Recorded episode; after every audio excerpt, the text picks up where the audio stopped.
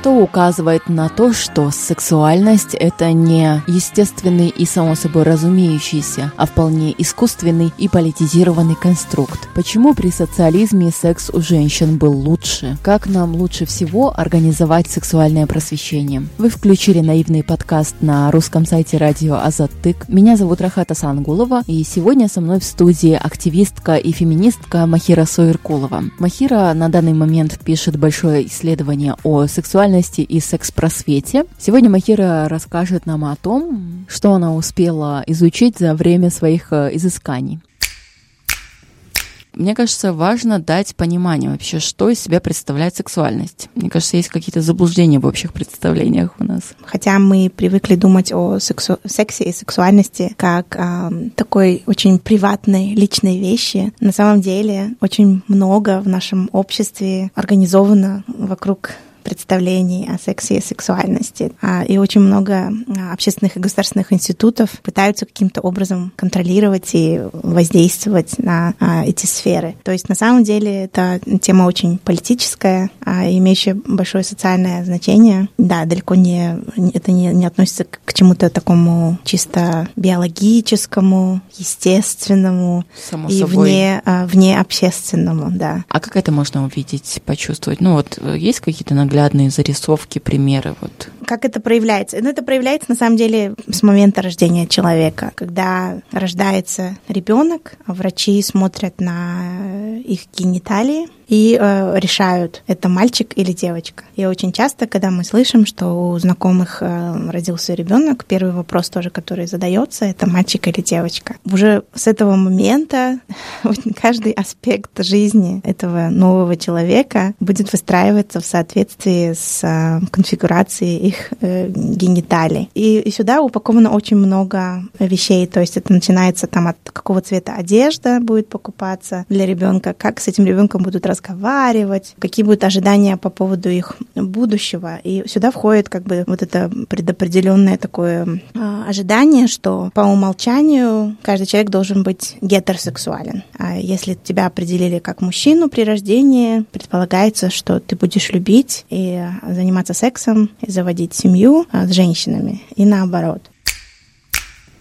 И сюда же входит еще и представление о том, что если уж ты родился с такой конфигурацией органов, то ты должен как бы и, соответственно, себя вести, и одеваться, и иметь какие-то хобби, и профессиональный путь выбирать и так далее. И в этом задействованы очень много социальных и политических институтов. Семья, школа, индустрия моды, то, как мы разделяем, допустим, туалет на мужской и женский, то, какие советы нам дают врачи, и даже то, как, какую медицинскую помощь мы можем получать. Это настолько повсеместно, что люди очень редко задумываются о том, что это как бы результат человеческой... Да, это, что это человеческое изобретение, на самом деле, а не что-то такое естественное и само собой разумеющееся. Ну а почему это не собой, собой разумеющееся? Вот не то, что для большинства, для подавляющего большинства это так и есть. Ну, почему вообще важно говорить, а, переосмысливать, может быть, в каких-то моментах эту сексуальность? Угу. В социологии и в активизме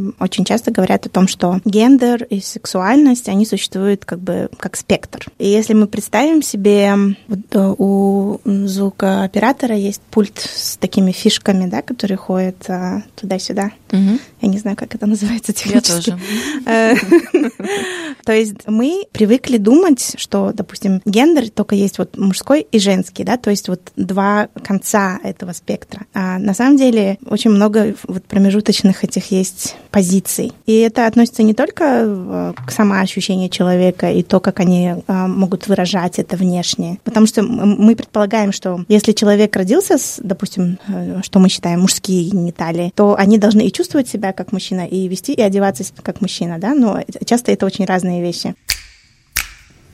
Но даже биологически очень много разнообразия да, существует. Есть а, э, интерсекс люди. Это люди, которые, например, могут родиться с а, неопределенного вида а, гениталиями внешними. Есть еще такие а, генетические вариации. Да? То есть мы считаем, что если у человека, допустим, пенис, то значит у них XY хромосома. А если вульва, то XX хромосомы. Но это не всегда так. Бывает, что человек с вульвой имеет XY хромосомы и наоборот. И бывает, что у людей э, очень разные там гормоны в разных сочетаниях, и любят они разных людей при этом и могут э, выражать это через, э, то есть свою гендерное самоощущение, они могут выражать внешне через э, разные модификации своего тела и косметику, и одежду и так далее. То есть это, это даже вот чисто биологически и социально, эмпирически мы видим очень большое разнообразие. Но мы,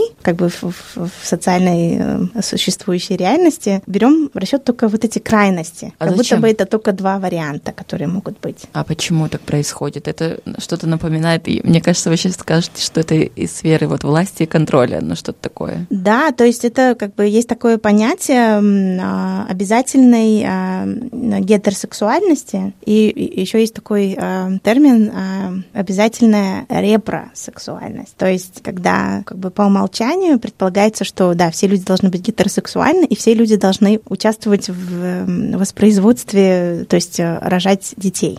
Ну, конечно, общество заинтересовано в том, чтобы воспроизводиться. Но, опять-таки, да, если там человек, э, у которого есть физиологическая возможность, э, допустим, вынашивать ребенка, встречает человека, который способен оплодотворить, и они занимаются сексом и решают родить ребенка, то все прекрасно, да? Но мы же еще прикрепляем к этому процессу много других вещей, о которых я уже упомянула, да? То есть как бы, если ты там человек с, с вульвой и с, и с маткой, с возможностью выносить ребенка, то от тебя еще очень много других ожиданий. Как ты должна выглядеть, какие ты должна профессии выбирать и так далее, и так далее. То есть, да, это, это э, связано с контролем, это связано с властью. Если бы все было естественно, то есть как бы вот природа диктует нам а, любить друг друга и размножаться, то зачем нужно было бы столько институтов, которые как бы подвергают э, людей насилию, если они выходят за рамки этого, правильно? Когда тебя выгоняют из дома, когда тебе сложно найти работу и так далее. То есть эта вся система существует для того, чтобы держать людей в рамках. Это получается, что это очень много усилий прикладывается для того, чтобы воспроизводить систему, которая якобы естественная и натуральная, но мы, мы видим, что эта система требует очень много усилий даже в, том, как мы, например, там взаимодействуем с врачами. Например, когда ты идешь к гинекологу, если ты женщина. Много унизительных вопросов. Э, э, это да, но еще как бы, что тебе могут активно рекомендовать э, рожать. Как бы никто же не в медицинском институте не, не проводит специальную лекцию, да, о том, как принуждать женщин к деторождению, но это просто вот настолько разлито по, по всей нашей культуре, ну, потому что врачи, они же тоже воспитаны в нашей культуре культуре. И они как бы тоже все эти стереотипы считают как бы важными и правильными. И поэтому, да, тоже как бы мы можем эту власть чувствовать вот и в такой форме. Или там, когда ты с родственниками общаешься и принуждение э, чувствуешь такое, что а когда мы там будем внуков нянчить? Это не обязательно какая-то абстрактная власть в виде политика, а, но и в том числе, да, вот такая как бы самоконтроль, контроль окружающих. Какие проблемы исходят из того, что мы видим видим вот как бы такой очень однообразный сексуальный мир. Мы, конечно, можем говорить там о, людях, как интерсекс-люди, есть транс-люди, есть а, гомосексуальные, а, небинарные и так далее, не гетеросексуальные люди, которые самые очевидные, скажем так, жертвы этой системы. Но на самом деле, даже если ты условно как бы входишь в эту узкую зону так называемой нормы, на самом деле все испытывают на себе гнет этих ожиданий, потому что никто не может полностью соответствовать всем этим представлениям о том, кто такая идеальная женщина или кто такой идеальный мужчина. Если, как бы, например, говорить э, практически о вопросе того, как, например, нужно говорить о сексе с молодыми людьми, то традиционное сексуальное образование, оно э, в основном фокусируется на вопросах секса, который может привести к беременности. Про инфекции, передающиеся половым путем, и, и там, про месячные, да, еще э, обычно рассказывают. Если рассказывают. Да. А при этом это всегда происходит как бы по отдельности. То есть э, вот если у вас был такой опыт в школе, то а, девочек уводят в одну комнату, мальчиков уводят в другую комнату, девочкам там рассказывают что-то про месячные и про то, как они должны избегать нежелательной беременности. Мальчикам. Избегать секса. Да, мальчикам это тоже, да, да, и как бы возлагают эту ответственность в первую очередь на девочек, а мальчикам ничего не рассказывают про менструацию и про женское тело хотела это, опять-таки, да, усиливает вот это вот понимание, что есть вот только два а, гендера, и они отдельные, и очень разные, и ничего не нужно а, одному про другой знать. На самом деле, в итоге это приводит к тому, что, например, мужчины очень мало знают про тела женщин. И есть исследования, которые раз за разом показывают, что а, есть неравенство, оргазменное неравенство. То есть мужчины получают оргазм в 95% случаев, когда они занимаются сексом, а гетеросексуальные женщины гораздо меньше. То есть э, только, по-моему, э, если не ошибаюсь, около половины э, женщин говорят, что они там получают. То есть как бы очень большая разница в удовольствии, которое получается, да. Это показывает еще, что когда мы смотрим на бисексуальных женщин и э, лесбиянок, то у них гораздо выше количество оргазмов. То есть когда э, женщина занимается сексом с другой женщиной, там все хорошо в этом смысле. То есть как бы когда мы вот так разговариваем о сексе, да, вот в этой бинарной системе, а это значит, что качество секса ухудшается для всех.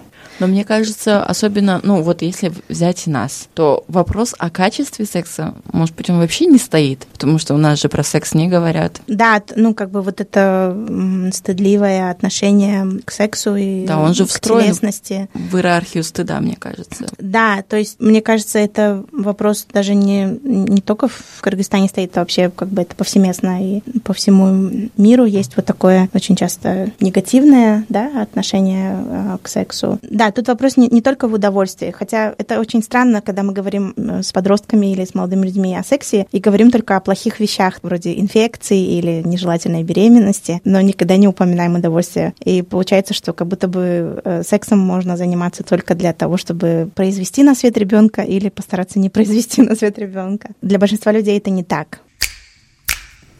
Секс, конечно, сам по себе это просто одна из сфер нашей жизни, которая может быть э, позитивной, может быть негативной, может быть просто быть, да. То есть, э, мне кажется, вот когда мы говорим о сексе, очень важно говорить о многих других вещах, да, то есть и о, например, э, согласии, о том, как вообще разговаривать о сексе, потому что если единственный источник информации, который доступен людям, это порнография, а ее очень много в интернете, и даже если, допустим, кто-то интересуется этим вопросом хочет там сделать поиск, скорее всего, они не найдут веб-сайт, где им объясняют, как э, безопасно заниматься сексом или как получить удовольствие от секса, а скорее всего, они наткнутся на какой-то порнографический ролик. И для большинства людей как бы это вот единственное да, представление, единственная репрезентация. Это тоже отражение нашей культуры. А это просто другая сторона. Когда мы не говорим о сексе, но вся наша, как бы, все наше существование все равно пропитано им, тоже известно, например, что вот, кажется, вчера был день, Международный день против калечащих э, операций на гениталиях. Такая практика есть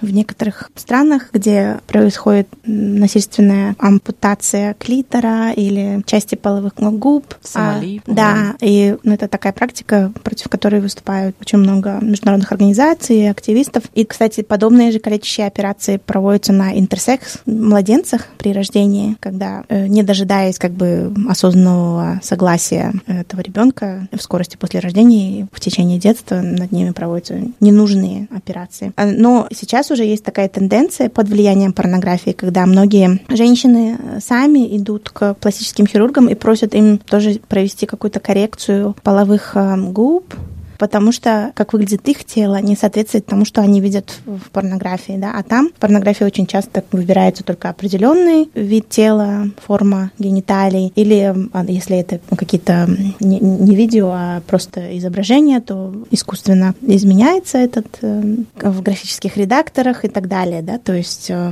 ретушируется Даже вот на таком уровне, да, как бы, что люди могут быть недовольны своим телом, они могут считать, что с ними что-то не так, они ненормальные, они не могут э, там расслабиться и, э, наслаждаться э, опытом. И в порнографии, например, тоже мы не наблюдаем, э, что кто-то надевает презерватив или спрашивает о согласии. Там очень часто все происходит как-то так, что как будто бы кто-то кого-то заставляет или принуждает, или одному из партнеров совсем не весело.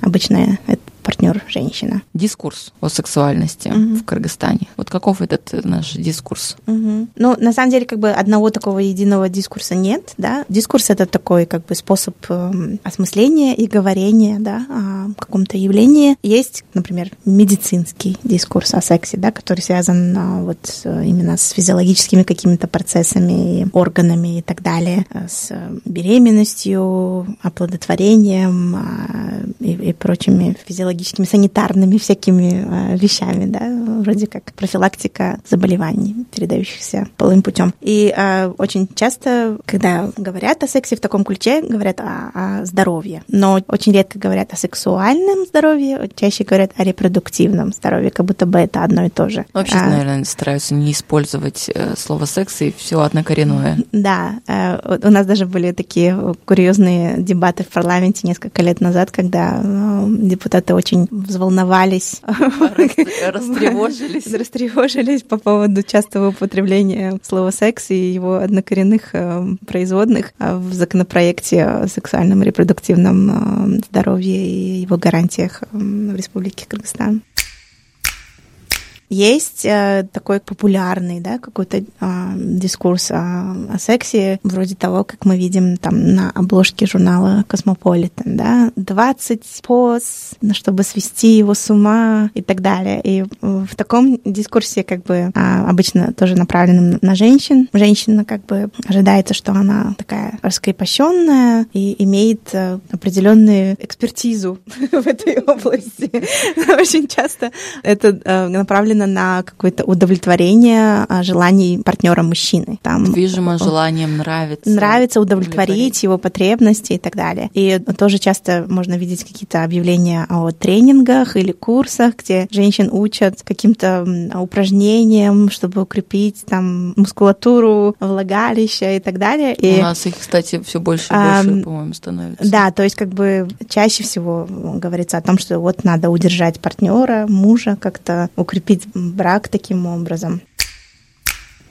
И есть а, такой моральный дискурс о, о сексе, который часто связан с какими-то религиозными верованиями, да, где очень часто сексуальность стигматизирована или разрешается ей существовать только в очень таких узких рамках брака а, гетеросексуального, да, то есть когда только там, допустим, между законными супругами в целях производства потомства. Вот. А все, что находится вне этих рамок, уже, соответственно, рассматривается как грех, как прелюбодеяние, воспитание как что-то достаточно такое грязное и нежелательное. И все эти вот разные способы думания и говорения о сексе, они одновременно существуют в наших жизнях. Они как бы переплетаются очень часто в очень замысловатых таких каких-то гротескных э, формах. Например? Ну вот, опять-таки, да, допустим, какие-то тренинги по ведической женственности. Это что-то, что якобы нас отсылает к какой-то традиции, да, древнеиндийской и каким-то там корням, а, древним верованиям и практикам. Но в то же самое время это как бы вот э, основано на такой некоем образе современной сексуально компетентной женщины, то, что не хватает языка, это да, да, однозначно, да, то есть мы, и мы тоже, например, какой-то феминистской активистской работе очень часто сталкиваемся с эм, неадекватностью, да, существующего аппарата э, смыслового и речевого, да, э, с которым мы имеем дело, и при, очень часто приходится изобретать что-то новое. И такой опыт есть, да, тоже в международной практике, например, когда феминистки в Швеции разрабатывали э, свои какие-то материалы по секс-просвету. Они, например, э, посмотрели на вот строению вульвы, да, и очень часто там, ну, как бы научное название говорят, что есть вот малые и большие половые губы, а они говорят, ну, как бы это не всегда соответствует реальности. У каких-то женщин а, внутренние, они побольше, а внешние, наоборот, поменьше. И чтобы вот этого не было, э, ложного представления о том, какие должны быть эти, эти губы, они вот так их и назвали, э, внутренние и внешние. И, например, они придумали новое название для то, что у нас называется девственной плевой. Они сказали, что вообще на самом деле это миф, там никакой такой плевы нет, есть э, корона, да, то есть есть такой ободок по краям, и поэтому они назвали это э, вагинальная корона, уже без отсылки к девственности, потому что девственность это тоже такой социальный конструкт. Поэтому, да, мы тоже должны думать о том, как бы, как мы называем какие-то вещи, явления, процессы, и чувствовать себя как бы тоже э, творцами в этом смысле, что и, и в кыргызском, и в русском, и так далее мы можем разработать новые способы говорения и думания о этих о вопросах. Но вот этот способ говорения, он же как раз-таки определяет характер вот этого э, сексуального образования. Вот каким оно все-таки должно было, может быть? Ну вот в моем представлении сексуальное образование должно быть э, инклюзивным в самом широком смысле, да, то есть оно, конечно, должно быть э, феминистским, оно должно включать в себя э, людей, которые не соответствуют бинарным э, представлением о гендере и, и сексуальности, да, то есть не гетеросексуальных, не цисгендерных людей, да, то есть это транс-люди, это не бинарные люди, это различные э, люди, которые вот на этом спектре, да, о котором мы ранее говорили, должно включать э, в себя э, разговор о разных сексуальных практиках, должны включать в себя разговор о здоровье, в том числе и психологическом здоровье, и здоровье о сексуальности людей с ограниченными возможностями здоровья. Мы должны говорить о, об отношениях, то есть о том, что отношения тоже могут быть разными, не обязательно это моногамные отношения, и а, люди могут по-разному тоже организовывать эту сферу своей жизни. Мы должны включить элемент разговора о телесности, да, и какой-то бодипозитивный а, взгляд на тело. Э, мы должны говорить о удовольствии, о согласии, говорить о каких-то тоже альтернативных практиках эм, рождения детей, воспитания детей. То есть как бы все вот это, мне кажется, должно э, быть включено в наше размышление. И, конечно же, это все связано а, с политикой и социальной справедливостью. И я вот недавно читала книгу авторки американской Кристин Готси. Она вообще исследовательница в основном а, постсоциалистических стран. И вот э, у нее вышла недавно такая книга «Почему у женщин при социализме э, секс лучше». Вот она там описывает различные исследования, которые проводились в Восточной Германии, в Болгарии, в Польше, в Чехии и так далее. Вот все вот эти социалистические бывшие страны, где, оказывается, очень много этим вопросом занимались. Действительно, как бы утверждали, что вот при социализме у женщин больше оргазмов, потому что, среди прочего, они имеют социальную защиту, уверенность в завтрашнем дне, имеют поддержку, когда касается там, воспитания детей. Они экономически независимы и э, могут выбирать партнеров, не основываясь на каких-то экономических э, факторах, да, то есть они, они а, свободны в своем выборе партнеров и а, как бы могут за себя постоять больше в этом контексте и так далее. То есть даже вот на, на, на таком уровне политика, конечно, имеет большое значение, да. Все эти вещи, наверное, должны быть комплексно рассмотрены как, как часть а, сексуального просвещения. Давайте вот к этой книге. Но и в капитализме же женщины, вот они независимые, вот они зарабатывают, вот они, казалось бы, тоже могут быть, иметь э, не хуже сексуальную жизнь. Некоторые женщины в капитализме независимые и хорошо зарабатывают, но большинство женщин находятся как бы в достаточно уязвимом положении, когда они меньше получают за ту же работу, что и мужчины, когда стоимость детского сада практически равна размеру твоей зарплаты, когда вся инфраструктура устроена таким образом, что тебе выгоднее. То есть у тебя как бы не остается выбора вроде как быть э, э, женой, домохозяйкой, заниматься исключительно только репродуктивным трудом, и ты оказываешься в такой ловушке, да. Какие-то женщины в капитализме могут процветать, но для большинства женщин это не, не так, к сожалению. Давайте вот выделим вообще не только для женщин, вообще для человека, для mm-hmm. его, скажем, такой благополучной сексуальной жизни. Вот какие критерии самые важные? Друг Другая замечательная книжка, которую я прочитала недавно, тоже по этой теме, это профессор Индианского университета, который работает в знаменитом институте Кинси, тоже на английском называется Come As You Are. И вот она основана полностью на различных э, таких научных исследованиях по сексуальности. И э, главный как бы тезис этой книги э, заключается в том, что для женского удовольствия невозможно изобрести таблетку вроде Виагры. Или невозможно просто обучить э, людей какой-то правильной технике да, суития, что вот там нужно в какой момент нажать, где какую кнопочку там и так далее. Это так не работает, потому что очень важен контекст. Эмоциональный? Эмоциональный и так далее. То есть, если ты переживаешь, у тебя стресс, и этот стресс может быть связан там, что у тебя некомпетентный босс на работе, да, и у тебя нестабильная экономическая финансовая ситуация, у тебя долги, у тебя слишком много работы, ты устаешь, конфликты в семье и так далее, ты просто боишься забеременеть или подцепить э, какую-то инфекцию, это сразу же как бы снижает качество да,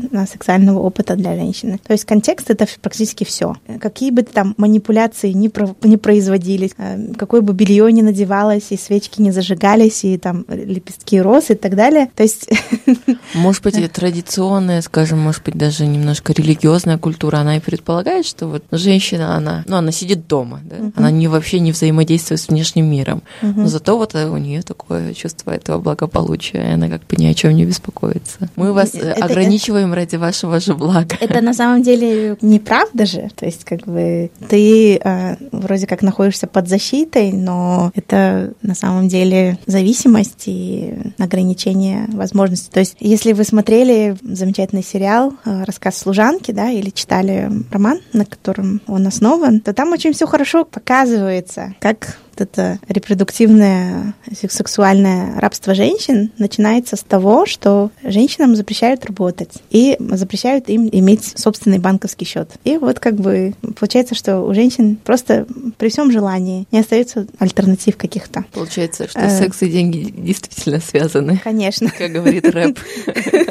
К сожалению, мы живем в таком мире, где они связаны. Хотелось бы, чтобы мы жили в мире, где это не так. У вас я видела отсылку вот к истории сексуальности Мишель Фуко. Угу. Может быть, вы расскажете про какие-то труды, угу. которые было бы интересно почитать, ну, вообще вот в целом? Конечно, да, как бы без Мишеля нашего Фуки мы никуда не можем сейчас э, продвинуться в этой сфере, но, конечно же, очень много и феминистских авторок пишет по этой теме, то есть, например, вот эта идея про а, обязательную гетеросексуальность, э, это впервые появилась в 80-е годы в эссе Адриан Рич, это американская поэтесса, феминистка, которая вот написала такую серьезную научную работу. Очень много текстов, да, то есть понятий, которыми мы сейчас оперируем а в академической среде, в активистской, Например, вот э, Гейл Рубин, тоже такая марксистская, феминистская попытка создать какую-то теорию сексуальности, о том, как создается норма и что выходит за рамки этой нормы. То есть такая модель тоже очень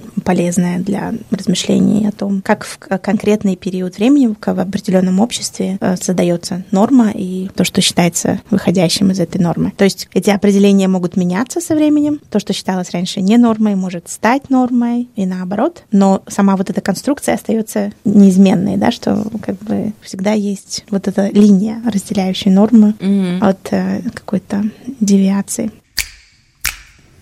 Ну, как бы, да, такой прям конкретный э, список литературы. Я могу поделиться. К сожалению, очень много литературы э, я читаю на английском. То есть, если вы читаете по-английски, конечно, э, вам повезло, но для тех, кто читает на русском, тем более там на кыргызском и на других региональных языках, я думаю, что это очень ограниченное количество текстов, которые были переведены. Но даже при этом очень много чего можно найти, особенно в таком ключе академическом или активистском. Более популярные тексты тексты. Это, к сожалению, да, а, остается таким ограниченным полем. Есть, например, такие, да, активистские проекты вроде как телеграм-канала «Помыла руки», например, есть такая секс-просветительница, да, э, российская. Есть э, Татьяна Никонова, она тоже ведет очень много всяких просветительских проектов в этой сфере. Ее тоже можно найти в соцсетях. А Фуко, вот интересно, о чем угу. он говорит, если вкратце? Фуко говорит о том, как, э, собственно, наши современные представления о сексуальности, опять-таки, да, это социальные конструкции сравнительно недавние, исторические, да, то есть это связано с, э, с определенными историческими процессами, которые происходят в западных странах, и э, с развитием так называемой науки о, о сексуальности. Вот, когда мы начинаем видеть сексуальность как некую очень важную, даже центральную часть идентичности человека. Конечно, гомосексуальные практики существовали всегда, но они не были а, способом определения идентичности человека. Да, это просто было что-то, чем ты занимался. Это не определяло тебя как субъекта а, социального и политического. И только вот в современное время, то есть начиная там а, с 19 века, появилось такое понимание, такой новый субъект, гомосексуал. То есть, ну да, в современном мире, когда кто-то себя называет там а, геем или а, лесбиянкой, очень часто это именно такая субъектность социальная и политическая. Потому что очень много, например, мужчин, которые занимаются сексом с мужчинами, но они себя не определяют как геи. И, например, есть культуры, где это все еще так. Например, а, в странах Южной Америки геем считается только партнер, которого проникают. То есть, условно говоря, тот, кто выполняет в кавычках женскую свою роль и считается геем. А если ты, опять-таки, в кавычках, в активной роли, то ты, ты... просто мужчина, как бы, и тебя так не определяет. Mm, интересно. А, опять-таки, да, эти конструкции могут разниться даже в одно время, ну, в разных культурах. Но как бы все больше мы сейчас именно говорим о ЛГБТ идентичности как о какой-то политической идентичности. Человек действительно должен осознать, что это какая-то практически центральная часть или очень важная часть их а, жизни, чтобы так назваться. Это как раз про... Фуко любит такой э, проводить фокус со многими вещами, когда он, он берет какую-то вещь, которая нам кажется очень естественная, да, и э, всегда была, и он как бы проводит такую экскавацию, археологию, да, и говорит, что нет, это вот э, было придумано вот, вот в таких-то условиях, и вот эти источники этого явления. То есть нам это интересно знать, чтобы осознавать, что эти эти все системы, они не естественные, не неизбежные, а как бы культурные, да, то есть созданные людьми. Но это не для того, чтобы как бы отрицать их реальность. То есть, например, когда мы говорим, что, допустим, гендер — это социальный конструкт, мы говорим, что это условно исторически сложившаяся такая вещь, но при этом мы не можем отрицать реальные последствия этой системы на жизни людей если, допустим, кто-то переживает э, насилие по признаку их гендера. То есть это, это очень реальная реальность этого явления. Да? То есть когда мы говорим, что девственность, например, это а, социальный конструкт, потому что очень много людей в, каких-то культурах придают очень большое значение девственности. У людей есть как бы реальные последствия в их жизнях, да, что кого-то могут из дома выгнать, если окажется, что она, она не девственница. То есть это будет так интерпретировано, что она не девственница. Какие-то физические особенности особенности организма, и, и кого-то выгонят из дома, кого-то забьют камнями и так далее, да, то есть э, мы понимаем, что это чушь собачья, но эта чушь собачья вот приводит вот к таким последствиям. Главный мой тезис, наверное, заключается в том, что о сексе и сексуальности следует говорить э, феминистским, инклюзивным языком. Это не какие-то нишевые интересы э, определенных групп, которые хотят навязать какую-то свою повестку или, как некоторые считают, образ жизни и так далее, и так далее. Как бы разрушить общество. Это на самом деле нужно всем, потому что чем более инклюзивное э, сексуальное образование, тем оно на самом деле полезнее для всего общества. То есть если мужчины будут знать, где у жены находится клитор, и когда будут понимать э, мальчики про месячные что-то, и когда будут э, способны выстраивать коммуникации о сексе и э, говорить о, о согласии, это для всех нужно. Это сделает жизни людей богаче и ярче. Это была активистка и феминистка Махира Суиркулова, которая рассказала нам о социальной стороне сексуальности и о просветительских направлениях в этом вопросе. След следующем выпуске наивного подкаста к нам придут урбанисты, которые расскажут о том, как обучение в школе влияет на формирование городского сознания. Меня зовут Рахата Сангулова, и я прощаюсь с вами до следующих встреч. Спасибо за внимание.